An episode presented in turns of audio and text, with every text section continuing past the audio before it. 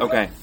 The the Torah, in many ways, in the end of Parshas Ha'azinu and in Parshas Habracha, ends with uh, with the Tira of Moshe Rabbeinu, with the death of Moshe. Um, in a certain sense, it's like anticlimactic. From a different perspective, it's very much appropriate. The Torah we have comes Derech Moshe Rabbeinu, and his Patira sort of like uh, closes off a particular a particular era.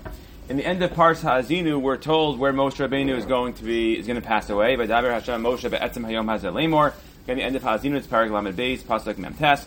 El har ha'avarim hazeh har nevo, asher be'eretz Moav, asher al pnei Yerecho, u're'eyes eretz Canaan, v'chulei umus bahar asher ta'ola shama.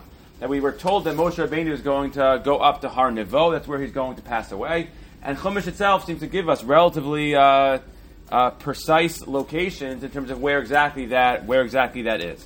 In the end of Parshas Vizos Habracha, those of us learning the first paragraph of Basra, at the end the Shmona Psukim Achronim Shebet Torah, so that describes the Ptira of Moshe of Moshe Rabbeinu.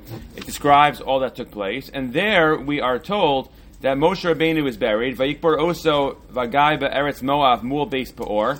Very precise again where he's going to where he's buried. But V'lo Ish Es Kvuraso Ad Hayom Hazeh but nobody knows where Moshe is buried until until this very day. Um, this th- this led to an intriguing kind of a question. On the one hand, we seem to have descriptions of Moshe Rabbeinu and, and where exactly he's going to be buried. On the other hand, uh, we don't know where he is buried. The Gemara in Sota and Daf Yud Daf Yudala, the Gemara even describes the challenge that was found of people that went out to look for the Kvura, to look for the Kever of Moshe Rabbeinu. They were unable to find it. And the question is a very simple and basic one, which is, how come we don't know where Moshe Rabbeinu is actually buried? Why wasn't that something that was revealed to us? Why wasn't that something that we were made aware of? We know that the Gemara speaks about in many places the idea of going to Kivrei Tzadikim, even in Shulchan Aruch in many places, speaks about Toeles in different times of the year of going to Kivrei Tzadikim. So why would it be that we would Dafka not be told where Moshe Rabbeinu was? Moshe Adon Hanavim, Yugil Mikarim about his great Mila. Why wouldn't we be told where Moshe Rabbeinu was actually was actually buried? So there are many different explanations in Chazal, some of which we'll mention very briefly, and some we will elaborate upon. In, in Bamidbar Rabbah, the Medrash there tells us there was on some level a punishment for Moshe Rabbeinu, that in, in, in, the interactions with Zimri, he was somewhat slow to, to respond, and, and, in that sense, it was a punishment that people wouldn't be able to go visit his kever. That's one view in Chazal. The Psikta tells us what I think many of us may have been told, uh, may have been told growing up. I don't know. The Psikta tells us that the concern was that Moshe Rabbeinu's kever would become a place of idol worship, that non-Jews would go there with their with their idols, that Jews would leave the Makam Hamikdash and they would go to the to Moshe Rabbeinu's kever to offer karbanos there. That that Moshe Rabbeinu would be a person that would become a central figure. That is all the more understandable in light of those mifarshim that suggest that that was part of Chet Egel itself. That part of Chet Egel's sin was when Moshe Rabbeinu died, thinking that you know Moshe in many ways was like representative of of God, that Moshe Rabbeinu had God-like qualities, and that was part of the avodah zarah, perhaps, of uh, uh of Chet Ha'egel, and therefore that concern was present. That therefore wasn't a punishment to Moshe Rabbeinu; it was a function of Moshe Rabbeinu's of Moshe Rabbeinu's godless.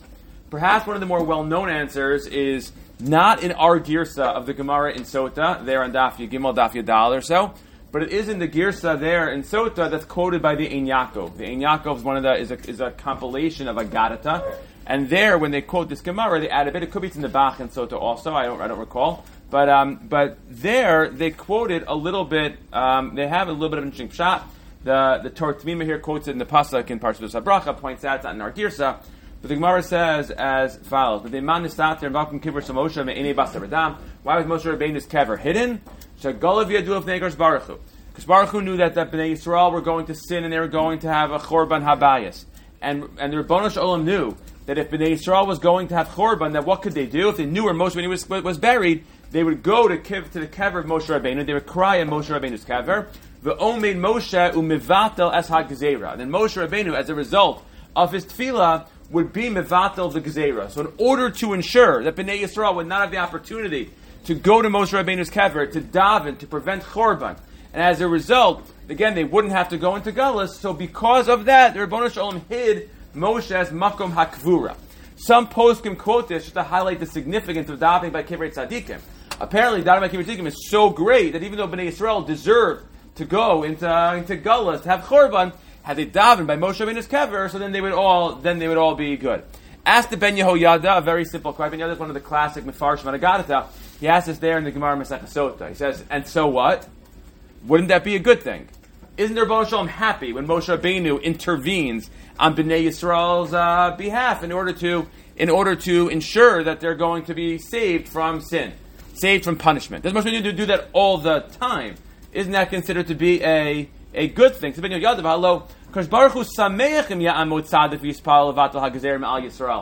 Akash be happy if he would do this?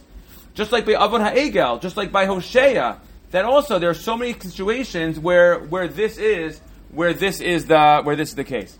So Ben Yehoyada has the following suggestion to explain why we have to hide Moshe Rabbeinu's kever, lest we daven and save ourselves from galus. It's a very sharp kind of a pshat. I'm, I'm going to alter it a little bit. I hope that's okay. But but uh, the, the, general yisod um, is as is as follows. Sometimes there is a there, there's chorban which is there really as a as a punishment. And whenever Klal Yisrael is going to be punished, so when a tzaddik intercedes and davens on their behalf, that's considered to be a very wonderful thing. They're the leadership of Moshe Rabbeinu just on their behalf. But the goal of Churban in many ways was to engender a tshuva process for Klal Yisrael in order to get them to a much better place Ezra Hashem going forward. The ultimate destination is a third Beis Hamikdash. The ultimate destination is, is an eventual reality where Klal Yisrael is going to be where they in many ways are meant to and ideally supposed to be. If we had our quick fix of going to Moshe Rabbeinu whenever anything bad was going to happen, we could dive into Moshe Rabbeinu's kever. So on the one hand, we would be saved in many ways, but on the other hand, we would pay an enormous price. We would never actually have to develop and have to actually get better. And part of the primary goal of what the Rebbeinu Shalom wants is us to be able to sort of work hard, us to be able to strive to become more successful, to become more ideal, and not always to look for a quick fix of going to Moshe Rabbeinu to save us from a punishment. Is there sometimes a chashash that maybe as a result we will get punished? The answer is yes, but in the grand scheme of things, uh, for us to achieve our ultimate mission, for us to become the people we're supposed to be, that opportunity for real and authentic tshuva becomes all the more beneficial and becomes all the more becomes all the more important. Very, very brief in brackets. Rosenthal develops these so very, very powerfully. But that's part of the idea of Aseres Tshuva. We dafka don't impose him. People, the minhag gives many people him not to kiss not to get married, not to go to a din in uh, Aseres Tshuva, despite the fact that those are all things that chapa kapar savonos the fact that those are all things that give you kapar Why would you do the Aseres Tshuva? Harai Aseres Tshuva is a great time to get kapar Zavonos. And Lamai, part of Aseres Tshuva isn't about the quick fix of being able to get forgiven. It's about taking advantage of the opportunity to become better people. Close brackets on that.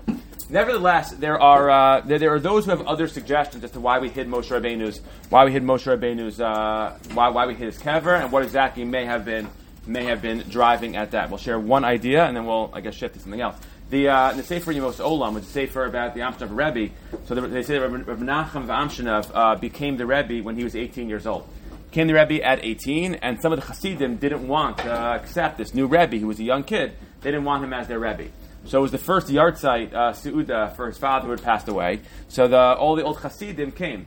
And they had to come to participate in, in, in their Rebbe's first yahrzeit. So the, the new Rebbe got up and he said, I'll tell you a vort. How come how come they, they didn't know where Moshe Rabbeinu was, was buried? Second, if they knew where Moshe Rabbeinu was buried, so then they never would have been able to be makabel upon themselves Yehoshua as a leader. They would have always just gone back to the kever. I, I, have a kever to go to. I can go to this kever, go to that kever. They never would have had a real live leader like like Yehoshua. But the Rebbeinu Shalom knew that that would be a profound error. That, that people need not only kivrei tzaddikim to daven at, but they need live, present leaders that they're able to attach themselves to. And, and, and that same yisod uh, continues to hold true. Yavin. So that was the uh, that was the particular ha'ara. There is a fascinating a fascinating Meshech Chachma. We've been speaking thus far about why Moshe Rabbeinu's kever was hidden from Klal Yisrael. Uh, maybe shtickle punishment, the concern of Avodah Zarah, Moshe Rabbeinu would daven for us, uh, the need for new leadership. But there's uh, the Sifri has a fascinating daya that not only did Bnei Yisrael not know where Moshe Rabbeinu was buried, but Afilu Moshe Rabbeinu Atzmo didn't know where he was buried. That Moshe Rabbeinu's kever was was hidden even from Moshe Rabbeinu himself even from Moshe Rabbeinu himself. What exactly does that mean, and why would it be hidden from Moshe Rabbeinu himself? None of these pshatim would really explain that at all. So the Meshech Chachma offers the following suggestion in a way which I think is very, very, uh, is very, very beautiful. So the Gemara tells us in Parak HaShoel, in Mesach Shabbos, that the 12 months after a body passes away, so the neshama keeps on going, you know, up and down, up and down, checking in on the guf a little bit, checking the guf a little bit. That in many ways, when a person passes away, they know where their guf is. Why do they know where their guf is?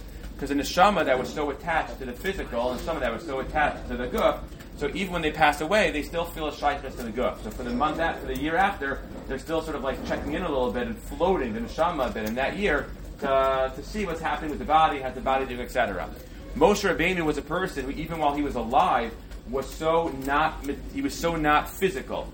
So the Maharal explains that Moshe Rabbeinu had a speech impediment because speech is the balance between like the abstract ruchni machshava and the physical actions. And Moshe Rabbeinu's balance between spiritual and physical was off. He was more spiritual, and therefore he couldn't speak as properly. But says the Meshech Chachma that that's why Moshe Rabbeinu didn't know where his body was. The pshat is that Moshe when he passed away, the guf had no significance because his whole connection to the physical world was less important. He wasn't going up and down, up and down, checking on the guf. Moshe Rabbeinu was just able to say, once he passed away, he's back to the Olam HaRuchni, the world where he felt most comfortable. And there was a need, not only did Bnei Yisrael not know where Moshe Rabbeinu was buried, but even Moshe Rabbeinu himself did not know and was not fully aware of where he was buried because of his connection to the world of Ruchnius. Have a wonderful rest of your day.